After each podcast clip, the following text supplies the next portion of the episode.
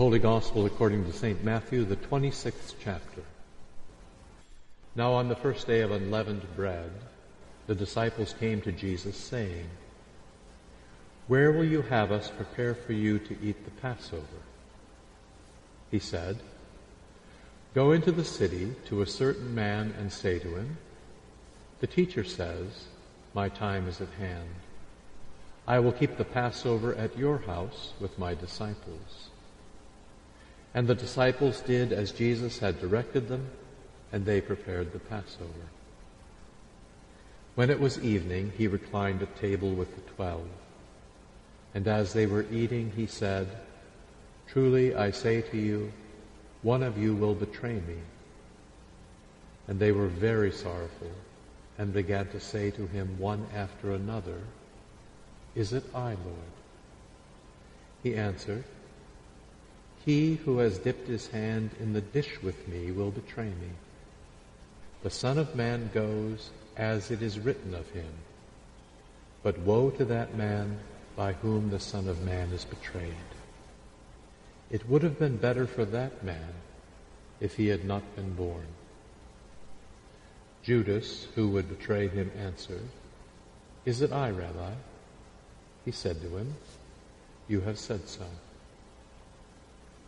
Now as they were eating, Jesus took bread, and after blessing it, broke it and gave it to the disciples and said, Take, eat. This is my body. And he took a cup, and when he had given thanks, he gave it to them, saying, Drink of it, all of you, for this is my blood of the covenant, which is poured out for many for the forgiveness of sins. I tell you, I will not drink again of this fruit of the vine until that day when I drink it new with you in my Father's kingdom. And when they had sung a hymn, they went out to the Mount of Olives. This is the gospel of the Lord. In the holy name of Jesus. Amen. From the beginning of the universe, God wants to be with you in Genesis chapter 2, God creates Adam and Eve not only to be together with each other, but to be together with Him.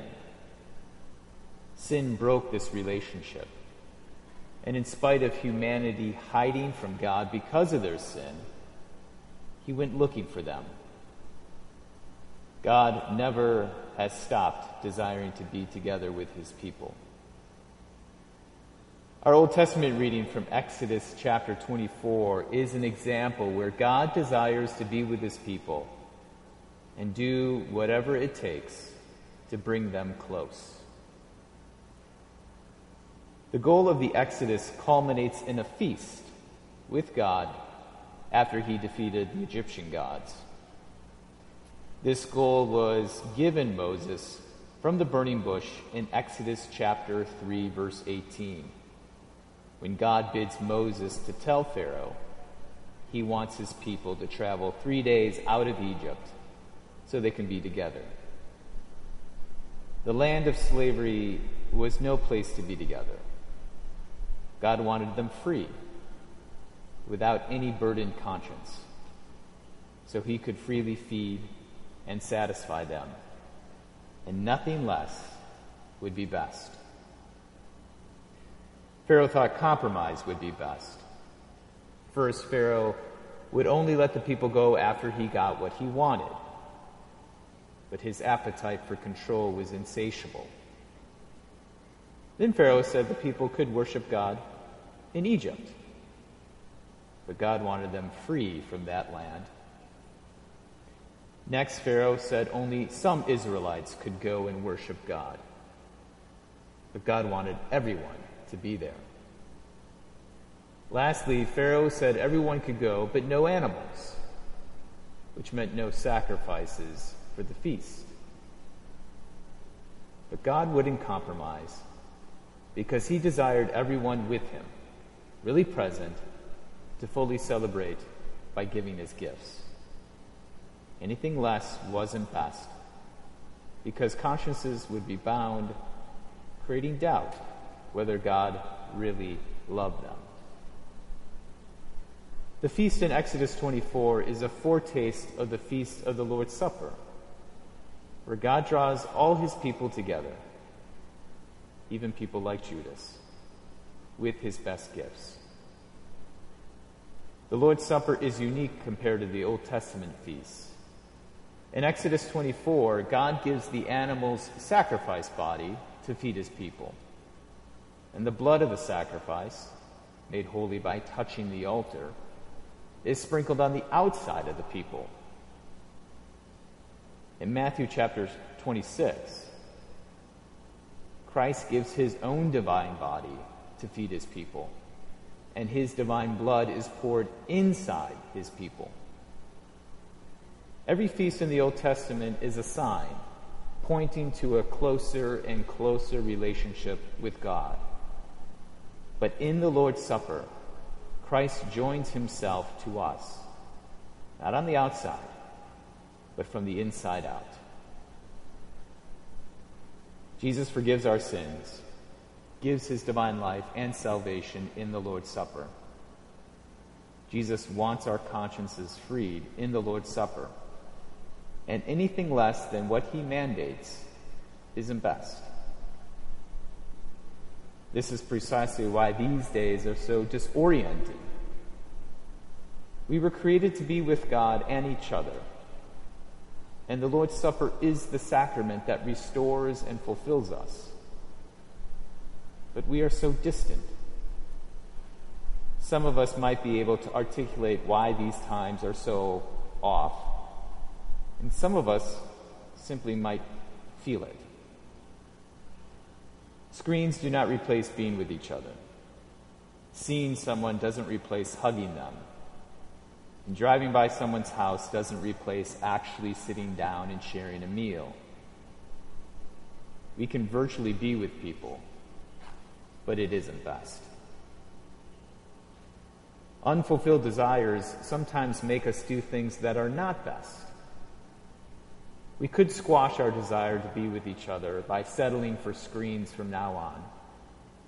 Or we could create rules that, when followed, give the picture of being with each other, but really is not being together.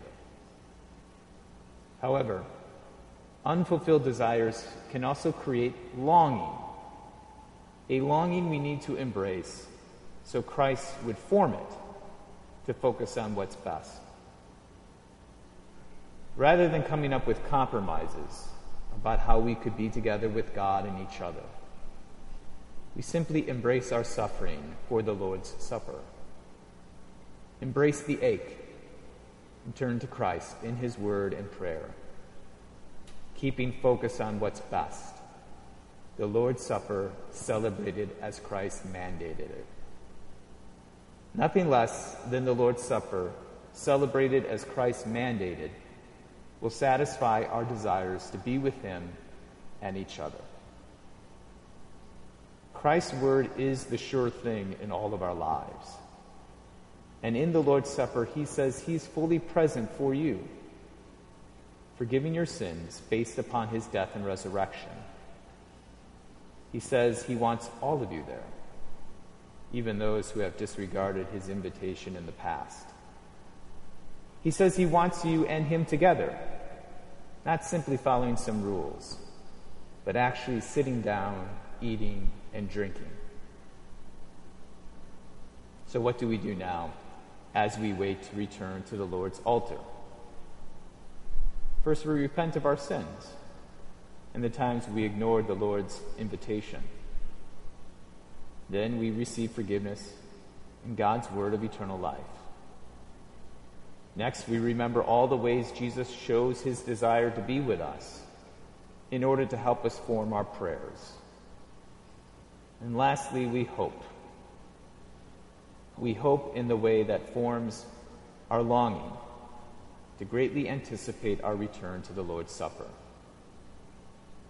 And when that happens, it will be a great and glorious day. It will be the best, a foretaste of heaven. In the holy name of Jesus. Amen.